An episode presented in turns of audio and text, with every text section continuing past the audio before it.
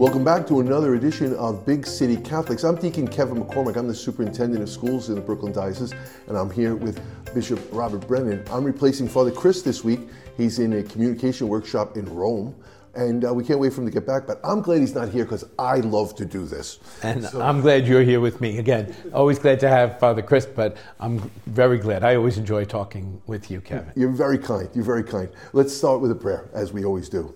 Uh, we're always in the presence of our God. In the name of the Father, of the Son, the Holy Spirit, amen. Lord God, so much is on our plate, so much needs to be done, so much needs to be said and heard. But there's so much that confuses us as well.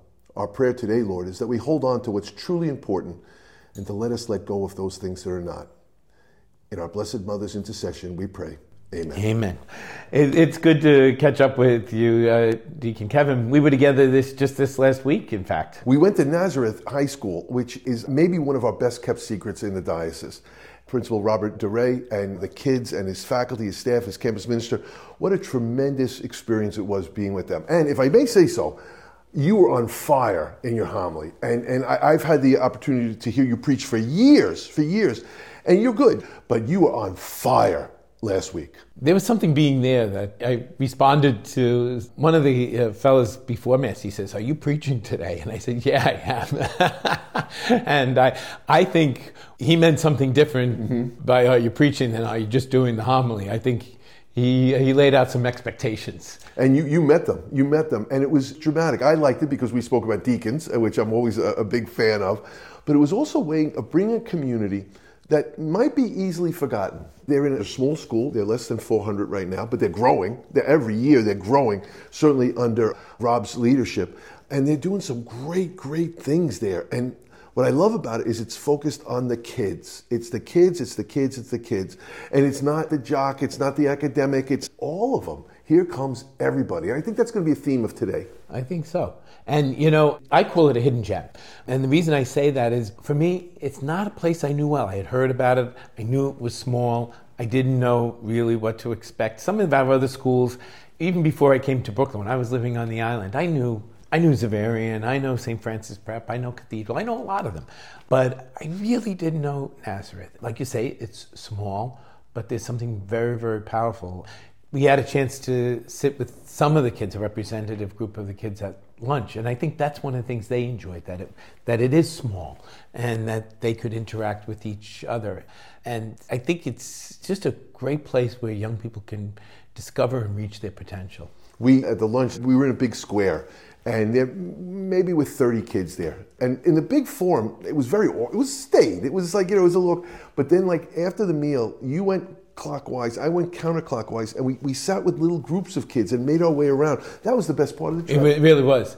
And it is funny, those young people were very chatty and had some interesting questions and good questions. The other thing is they come from all over. Exactly. To go yes. to that school. There were kids, yeah. I think there were kids from New Jersey. Yep. Yep, yep. So they yep. crossed two rivers to get there, and then others from out on the island. Yep, it's amazing what's there. It's a real exciting place. I swapped a few recipes. My curry goat recipe that I'm going to bring home. I'm very excited about that. Three different recipes for pernil and gandules and uh, uh, arroz. So I'm, I'm very excited about that. So I'll let you know how that goes. you know, I had um, another visit during the week. It was sort of a last minute thing, but it was senior night for Loughlin High School for their baseball season. Another season. great school. That's our oldest. Yeah, and it's named after our founding bishop. They had their senior night, and it was somebody from Cathedral Prep who had mentioned it to me that they were playing down at Maimonides Park, where the Brooklyn Cyclones play. And so that was a real uh, treat for them to be able to play on a minor league ball, mm-hmm. park, uh, field. And so I got down there. I had, was able to spend some time with each of the uh, cheering sections. Same thing. I got to know, I've been to Loughlin a couple of times, but I got to know some of the parents now. And just what a great commitment and great love.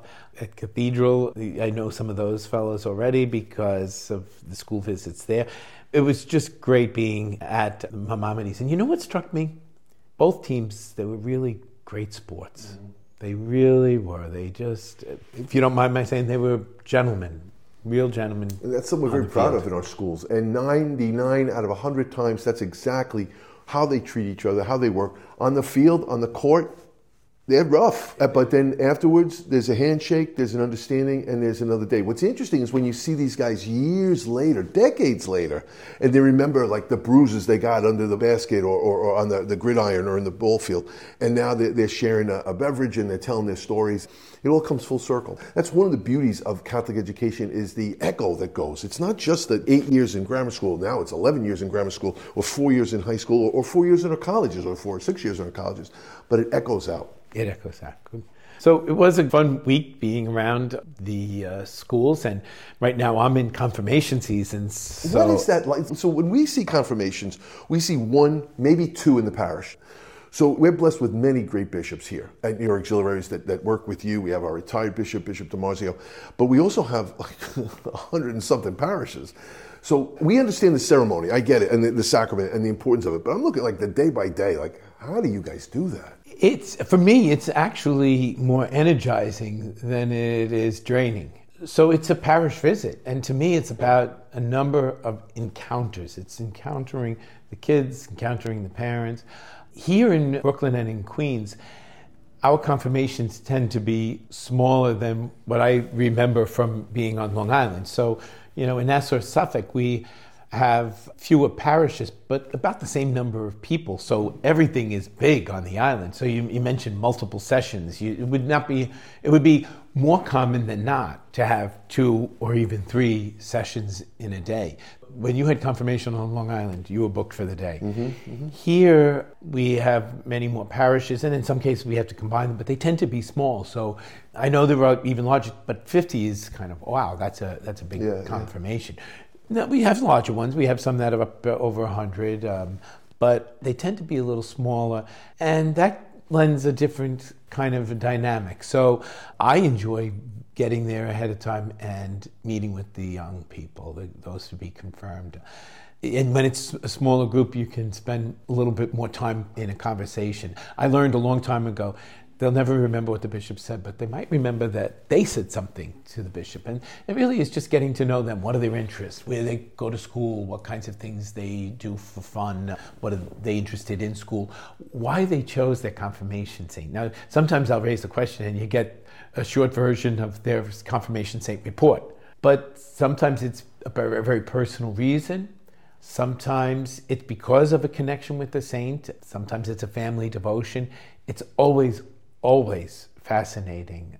And I tell them, and it's true, I tell them I find that I pray better when we're in the church because I sense some kind of a connection than had I just walked in and met them cold right there and then. The other thing is, I'm hoping they might look at me at that point and say, okay, he, he's not so bad. Right, right. We, I had the, the pleasure of being with you at, at Visitations Confirmation about a month ago, I guess.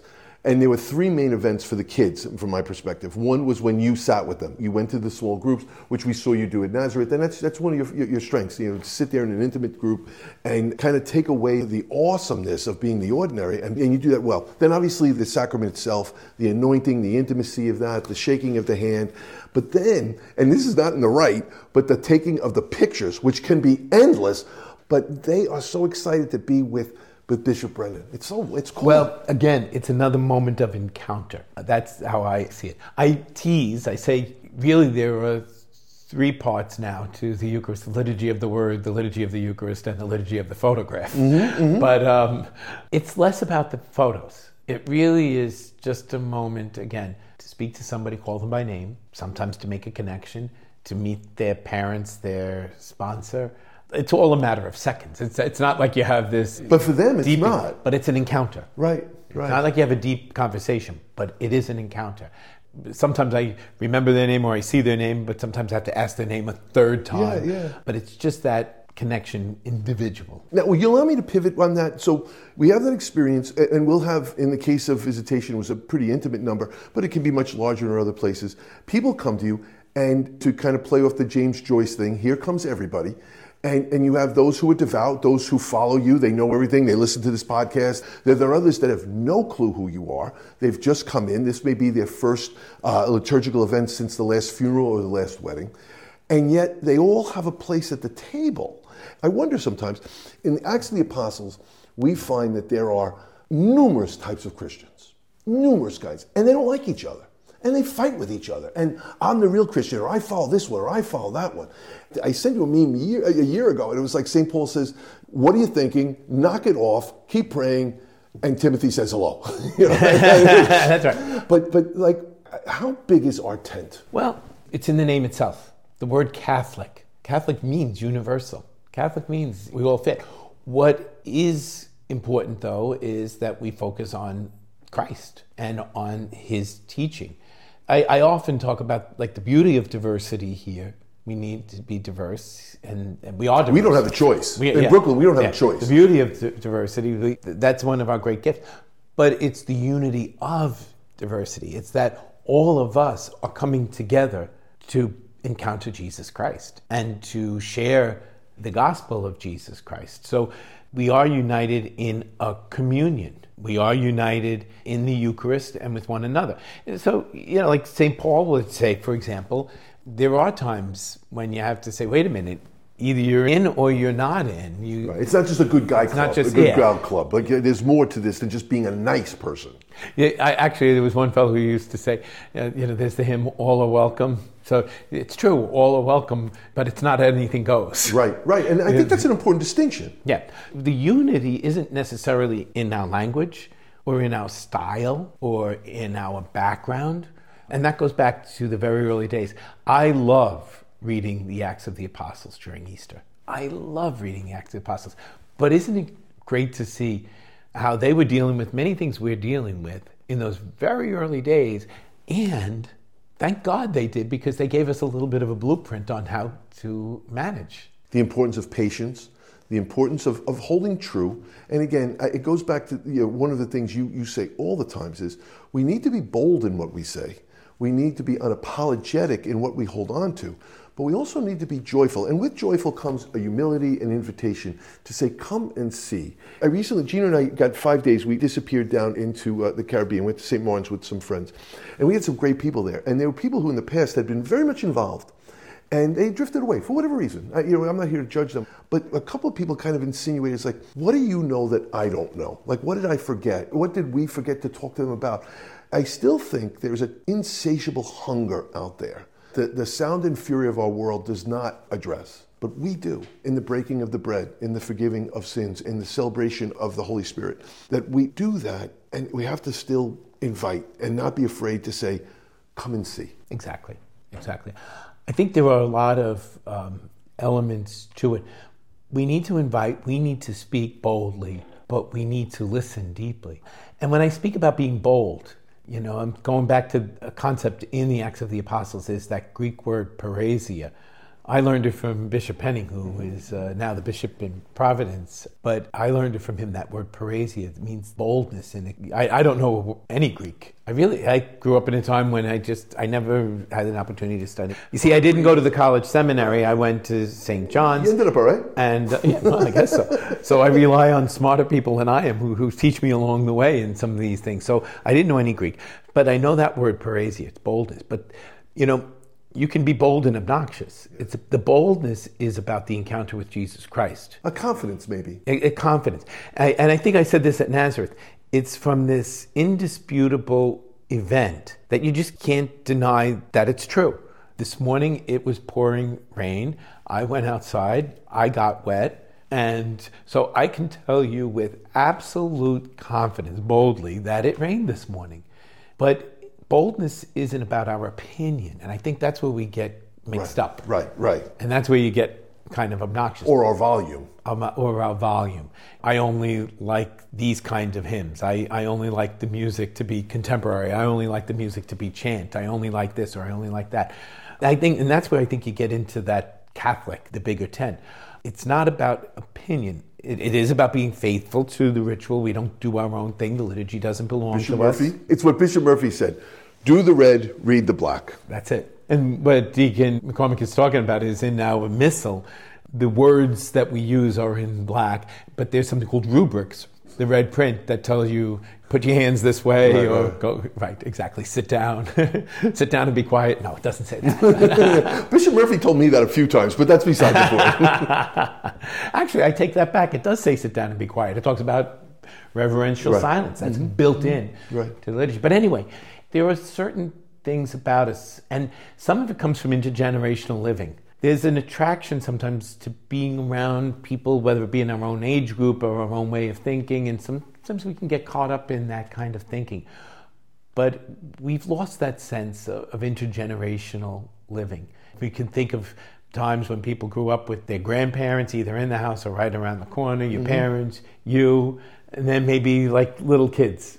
And you have to experience what everybody else is experiencing. And you need, in order to survive, you need to be able to listen to one another. And you discover that there's a great deal uh, of wisdom that we can learn from one another. And I think part of what you were experiencing when you were away is that, you know, people kind of feel left behind, that maybe, like you say, they were involved at one point, and they sort of like, well, what happened to everything that I experienced. Right, right. Things are changing so radically. And I guess I have to change too. You know, as you say, we're men of a certain age. The fact that we got this far, there is wisdom that comes with that. And the perception that you, you have, and you realize that the world that we grew up in in the 70s doesn't exist. It's done. But the world we live in in, in the early 20s, some great things going on here some tremendous things. And when we visit schools, when you work with, the, with, your elderly priests, when you work with your brand new seminarians, when we deal with all those generations, and you realize they're all the Lord's. It's not just just as my group.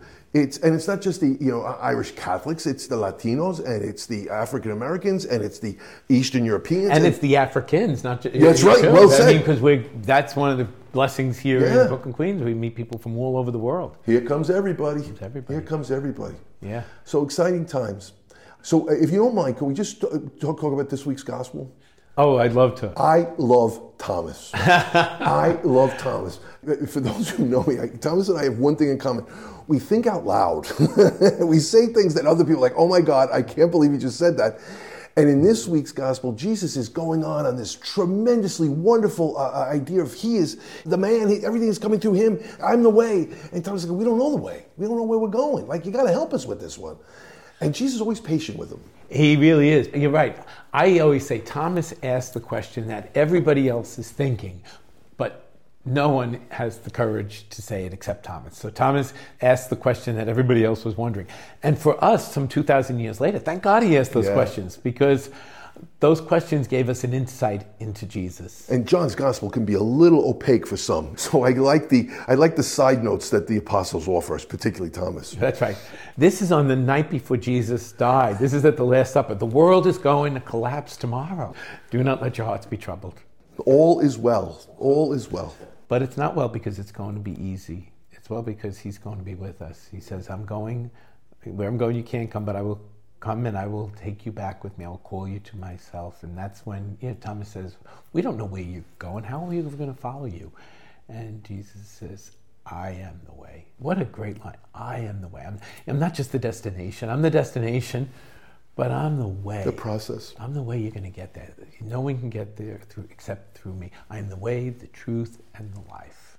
Thank you, Thomas, for asking that question the others all have like a, these one line questions. So we also hear from Philip, uh, you know, show us the Father, that'll be enough. And I also love Jude in there. Somewhere in there, Jude says, Jesus, why don't you just tell everybody who you are? Mm-hmm. Why mm-hmm. don't you just show yourself to the world? And essentially, Jesus answers him with a non answer to the question, which really is an answer. He says, Philip, if you love me, then the Father and I will send you the Holy Spirit. It's like, whoa, wait, wait a minute. Is that yes or no? Well, it means you need to have the eyes of love to recognize me. It's not just a matter of, you know, sh- show and tell. It's a matter of a relationship. It's a matter of entering into a friendship. And I think, Bishop, that's the key because love changes you.